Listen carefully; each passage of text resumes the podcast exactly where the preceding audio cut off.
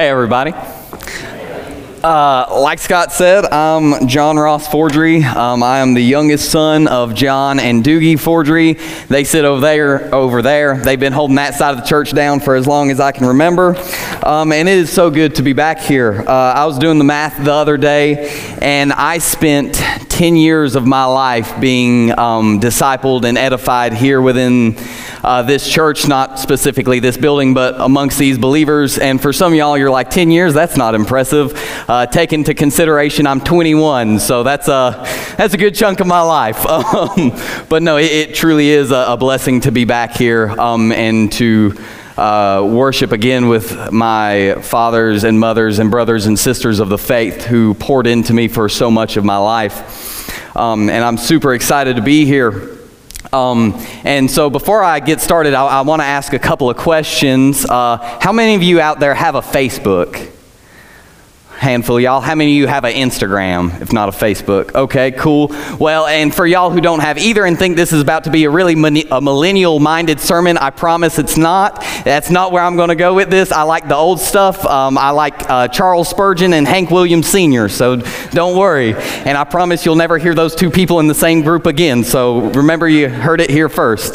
But anyway, I, I, I love the old stuff, but I, I asked that because I want to reference something that was going around on Facebook uh, pretty steadily there for a while. It's these videos where these people would put their dogs on one side of the room and they would go to the other and they would lift up a blanket and hide behind the blanket and they would drop it, and before the blanket fell they would jump behind a door or behind a wall or something. And if you haven't seen these videos, you gotta look it up, because they're, they're the purest thing on, on this earth. Like, because the dog will go from wagging his tail and be so happy and like just stops and like stone cold, and they get so confused because there's just a blanket there now.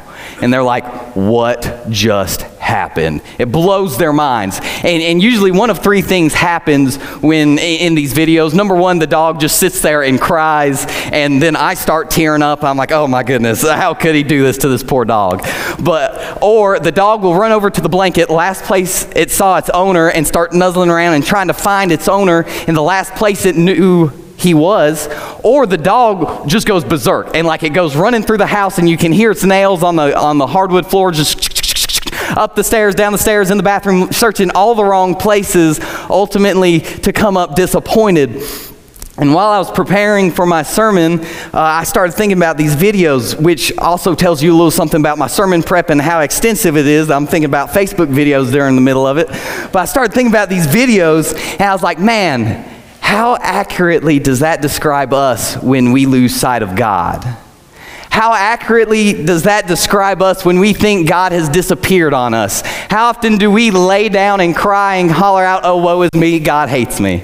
Oh, woe is me. Or how often do we go back to the last place we knew God was, and, and we, we try to recreate this emotional and experience, or spiritual experience. We listen to the same song we had in that moment, or we read the same Bible verse, and we try to recreate an experience we once had, ultimately to come up disappointed and confused. Or how often do we go frantically searching for God in all the wrong places, only to wind up tired, exhausted, and disappointed, no closer to God than when we started. This is what I want to address today, um, and what was burdened on my heart. Um, so we are going to be in Matthew twenty-six, thirty-six through forty-six, and I'm going to, or we're going to exegete this passage, and we're going to see three places and, and three areas we can find rest in the times that we feel like God is distant or feel like we are by ourselves. Before we do that, I'm going to take a quick drink of water, because I am getting parched. And we are like five minutes in, so that's a good start. But Matthew twenty-six, thirty-six through forty-six says, Then Jesus went with them to a place called Gethsemane, and he said to his disciples, Sit here while I go over there and pray. And taking with him Peter and the two sons of Zebedee, he began to be sorrowful and troubled. Then he said to them, My soul is very sorrowful, even to death. Remain here and watch with me. And going a little farther, he fell on his face and prayed, saying, My Father, if it be possible, let this cup pass from me. Nevertheless, not I will, but as you will. And he came to his disciples and found them sleeping. He said to Peter, "So could you not watch with me one hour? Watch and pray that you may not enter into temptation. The spirit indeed is willing, but the flesh is weak." Again, for the second time, he went away and prayed, "My Father, if this If this cannot pass unless I drink it, your will be done." And again he found his disciples sleeping, for their eyes were heavy. So leaving them again, he went away and prayed for the third time, saying the same words again. Then he came to his disciples and said to them, "Sleep and take your rest later on. See, the hour is at hand, and the Son of Man is betrayed into the hands of sinners. Rise, let us be going. See, my betrayer is at hand." Lord, bless the reading and teaching of his scripture. The first place, I believe, as believers, we find rest in these times of great sorrow and great trouble is we find rest in prayer. It's very obvious in the passage. Jesus removes himself from his disciples, and the Lord of all things, the, the one by whom and for whom all things were created, falls flat on his face and cries out before God. And, and the, the terminology used here, uh, the terms troubled and, and sorrowful, I don't think we fully grasp what they mean. I don't think the English really depicts what's going on here.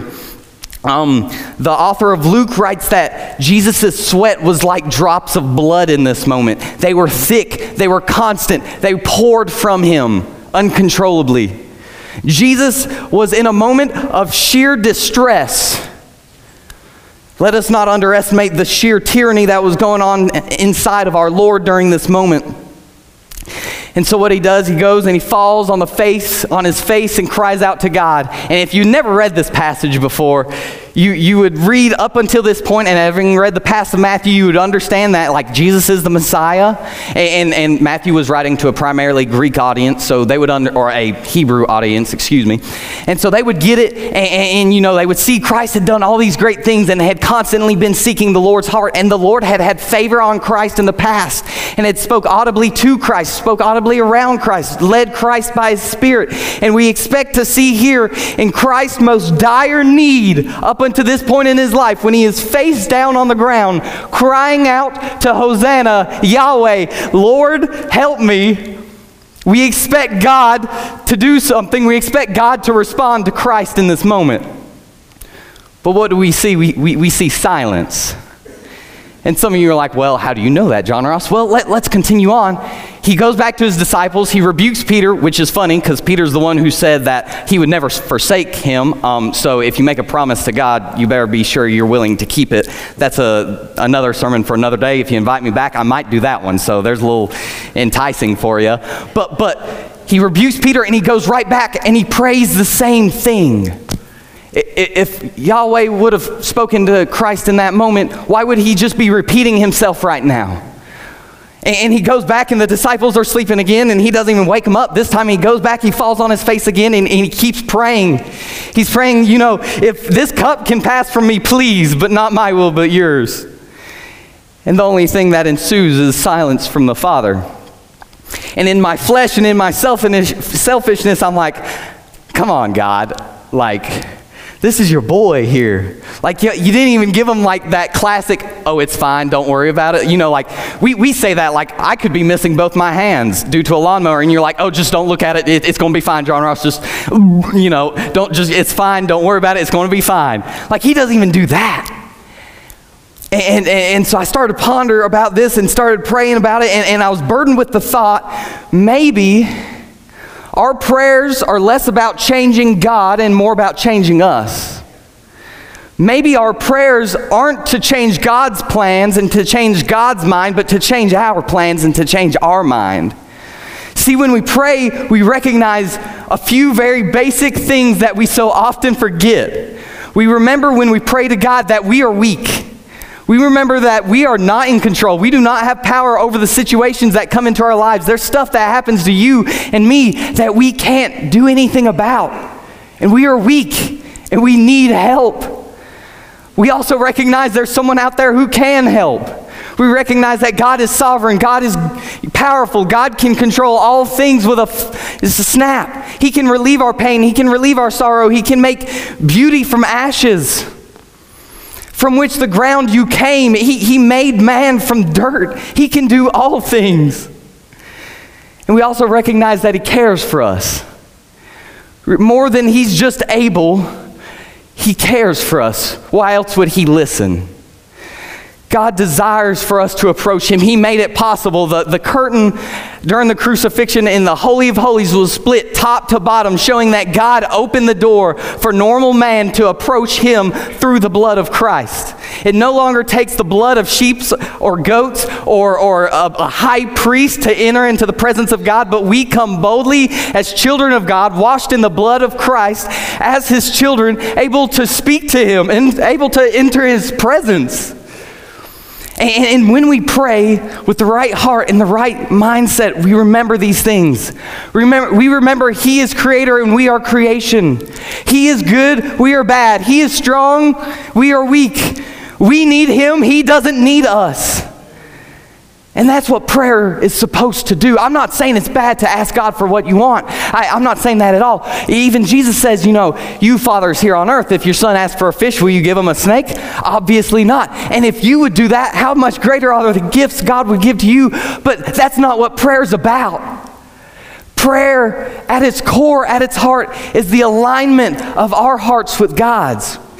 If you've ever driven a vehicle that, that has misaligned tires, you're constantly pulling it back and pulling it back, trying to keep it between the mustard and the mayonnaise, if you will. You know, keep it between the white and the yellow.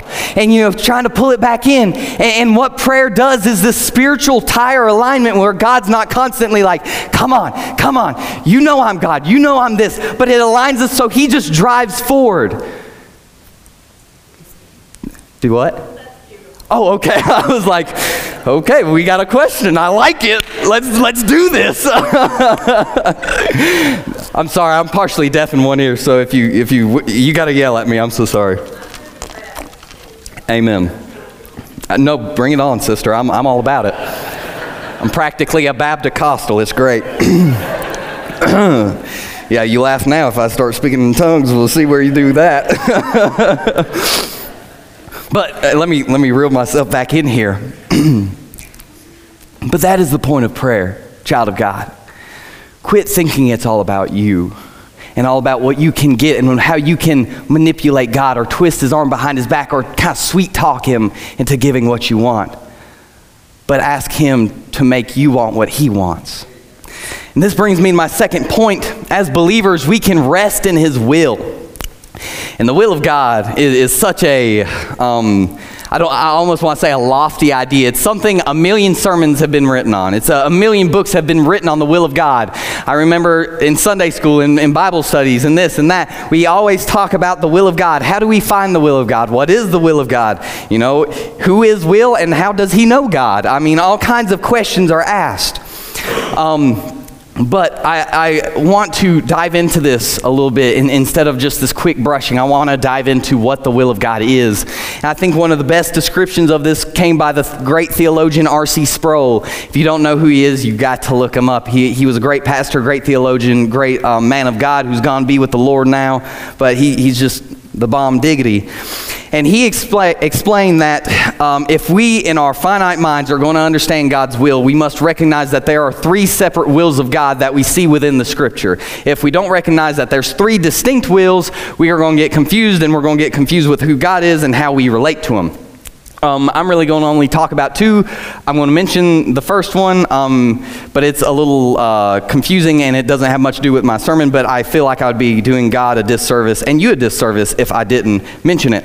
Um, the first one is the permissive will of God, and if you're a note taker, I highly recommend writing these down. These are like, pff, they're great. Um, not because I thought of them, but because they were enlightened to R C. Anyway, the permissive will of God. This is God's allowance of sin in this world, right? God is not the author of sin. He is not the advocator for sin. He's not a supporter of sin, but he does allow sin to operate in our world. And often, because he's good and he's sovereign and he's all-powerful and he's, he's great and deserving of praise, he often uses it for his good and his glory in the end. Um, quick story about, you know, uh, or biblical story that we see this is, is Joseph. You know, Joseph's brothers sold him into slavery so he could have a terrible life and be abused and, and ultimately die a slave. Well, what happens? You know, Joseph gets elevated in this really rich guy's house, and it's great. You know, he, he's like the top slave at this point. Well, then this guy's wife tries to rape him, and he runs away, and she claims that he tried to rape her. And he gets thrown in prison, which is also terrible. This is that that's a sin that happened to Joseph. Well, you continue on, and through a manner of like God-inspired and God-empowered uh, events, he's the second most powerful guy in Egypt. And he saves e- Egypt from a famine and many other peoples outside of Egypt. And Joseph's brothers come back, and they're like, oh, dang, that's Joseph. Like, he's going to kill us because we tried to sell him into slavery, which is a major party foul. Like, you shouldn't do that. And Joseph's like, no, no, no, no, no. It's like, it's cool. Like, you intended it for evil, but God intended it for good.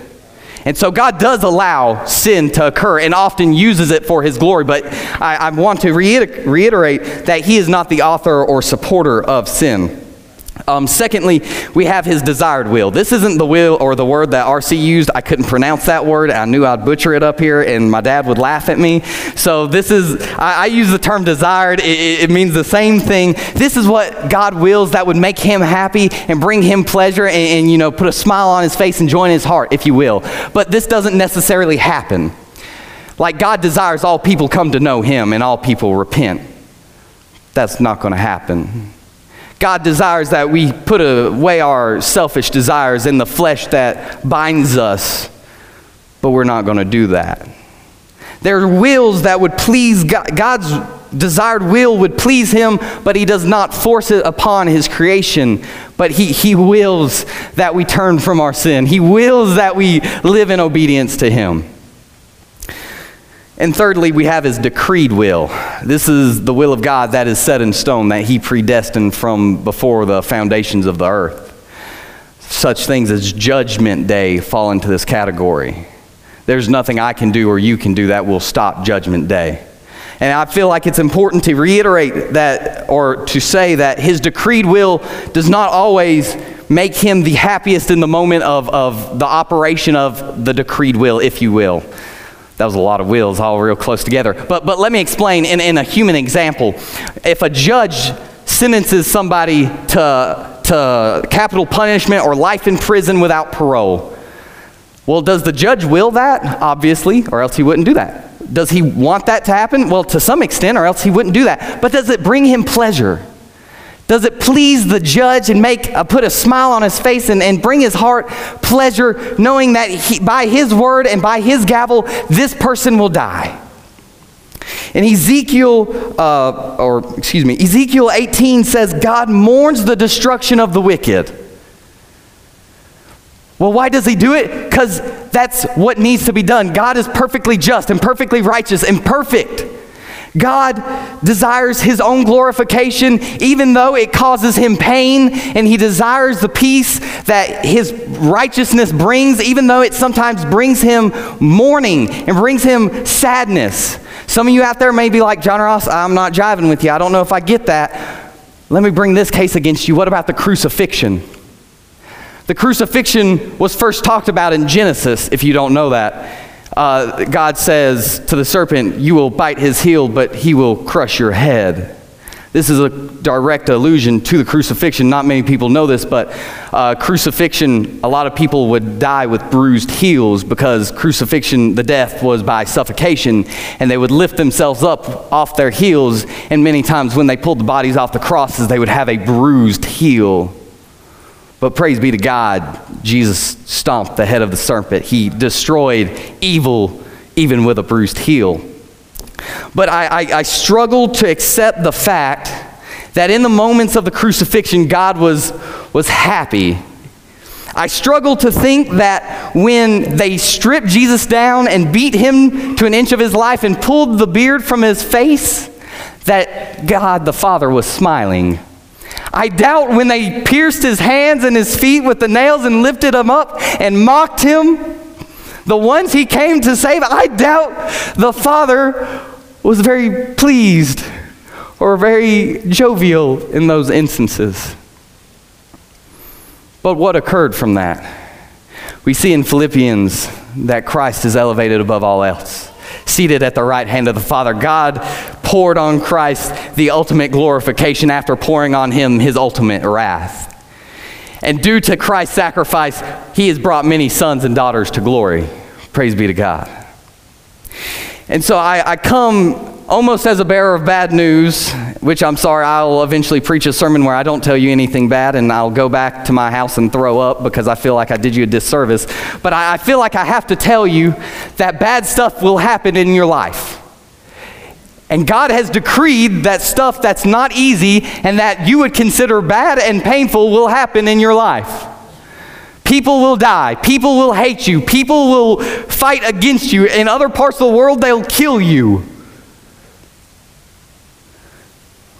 But he does that for your edification and his glorification. As we go through these trials and these tribulations and, and, and the problems of this world, we come out on the other side being a little bit more like Christ.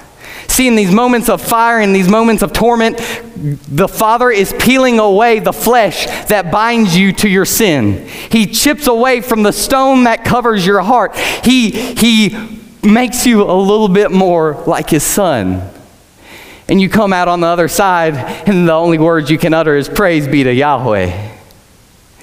Praise be to God for his sustaining power in my life. Praise be to God that I went through this so that I can be more like Christ. And I am more free today than I was when I started this trial.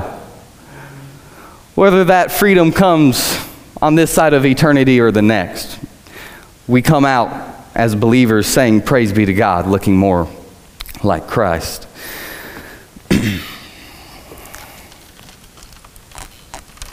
Yeah, that was a really awkward pause. I'm so sorry. This brings me to point number three. And I understand, I'm on point number three. And we're getting close to the end. And we got to beat the Methodists to Wade's. I, I get it. Like, this might be the first time in all of eternity that Wade's has ran out of fried chicken today. So we got to beat them. But I, I implore you, please listen to me. Please hear me. Let me finish up, and y'all, y'all go beat them. I'll be right there with you. I'll be bringing up the rear. Praise be to God. But I implore you, if for no other reason than the Word of God is being preached, stay with me right now. Stay with me. The last place we find rest is in the fact that Christ drank from the cup. We, we see this allusion to the cup throughout this passage, and in all three times Christ prays, you know, if I don't have to drink from this cup, don't make me. This cup is an allusion to the wrath of God. It, it's, you know, referenced all throughout the Old Testament, from Deuteronomy, the Psalms, Isaiah, Obadiah, all the ayahs, you know, kind of hit on it. Um, but it's an allusion to the wrath of God. And I want to tell you, I want to I want to say this carefully. I want to tell you that it's more than just the crucifixion of Christ. That's not wholly what the cup is referring to. There's something that happened on a spiritual level that we don't fully understand that happened on Christ on that cross. That's really the wrath of God. See, the wrath of God in, in terms of uh, the end of days, in terms of judgment, in terms of sentencing sin, uh, sinners to hell, is a complete removal of his love, grace, and mercy. His mercy is what withholds his wrath. His grace is the physical embodiment of his love that he gives to every one of us, not just as believers, but, but to unbelievers as well. It's called common grace. Common grace is the ability for us to get up. It's the ability to walk. It's the ability to have any pleasurable emotion, love, joy, peace, happiness. It's our ability to have children, hold children, love children. It's our ability to feel the warmth of the sun on our skin. It's the ability to have any pleasurable emotion on this earth that God freely gives to every person he creates because he loves us. And his mercy withholds his wrath for a time. What happened on the cross was there was a complete removal of God's love, of God's grace, and of God's mercy on Christ on a spiritual level. I'm not saying Christ couldn't stand. I'm not saying he couldn't see. But I'm telling you, that a spiritual darkness and, and wrath and anger, the perfect holy hatred of God fell upon our Savior on the cross. And there are not words in the English language that properly depict what happened to Christ on the cross. So often we simplify it to him being crucified. And I'm not, I'm not saying that the physical abuse he took was, was minute. I'm telling you that for most of us, we would have died long before we got to the cross. But I'm telling you, when Christ hollered out, "Father, Father, why have you forsaken me?" he, for the first time, experienced in all of eternity past, he had experienced his perfect love, his perfect adoration, the perfect respect and love of the Father. And that was replaced with an unfiltered, unbridled, uncontrolled wrath of God fell upon our Savior.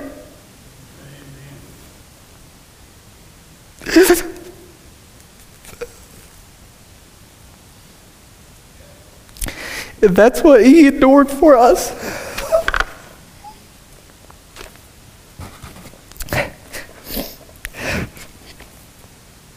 He did that so we might find rest in him. He said in John sixteen thirty-three, "For I've told you these things so that you may have peace. In this world you will have trouble, but take heart, I've overcome the world." He tells us that we should not fear the person who can only take our life, but fear the God who can cast our souls into Sheol. Hell. Church. The church, not this church, but the church for the past two thousand years has been built on the blood of the martyrs. From the moment of Peter's upside-down crucifixion, because he said he was too unworthy to be crucified in the same way as his Lord, to the thousands of Christians during the rule of Nero who were thrown to gladiators, who were put on stakes and lifted up and set ablaze at night to light the streets of Rome, to those who were persecuted during the time of the Reformation because they fought for the, the inerrancy of the Scripture and said that I do not need to pay you for God to love me, and they fought for the truths of the Scripture. To those in only the past hundred years who have been beaten, have been imprisoned, have been scorned, have been mocked, have been murdered in ways such as crucifixion, execution, beheading, being eaten, upon their backs the church thrives. And on their backs they, we can say praise be to God, because the worst of the worst has happened to Christians throughout the age. But like Eric said, the worst they can do is kill us, and that just sends us to God. Praise be the Lord.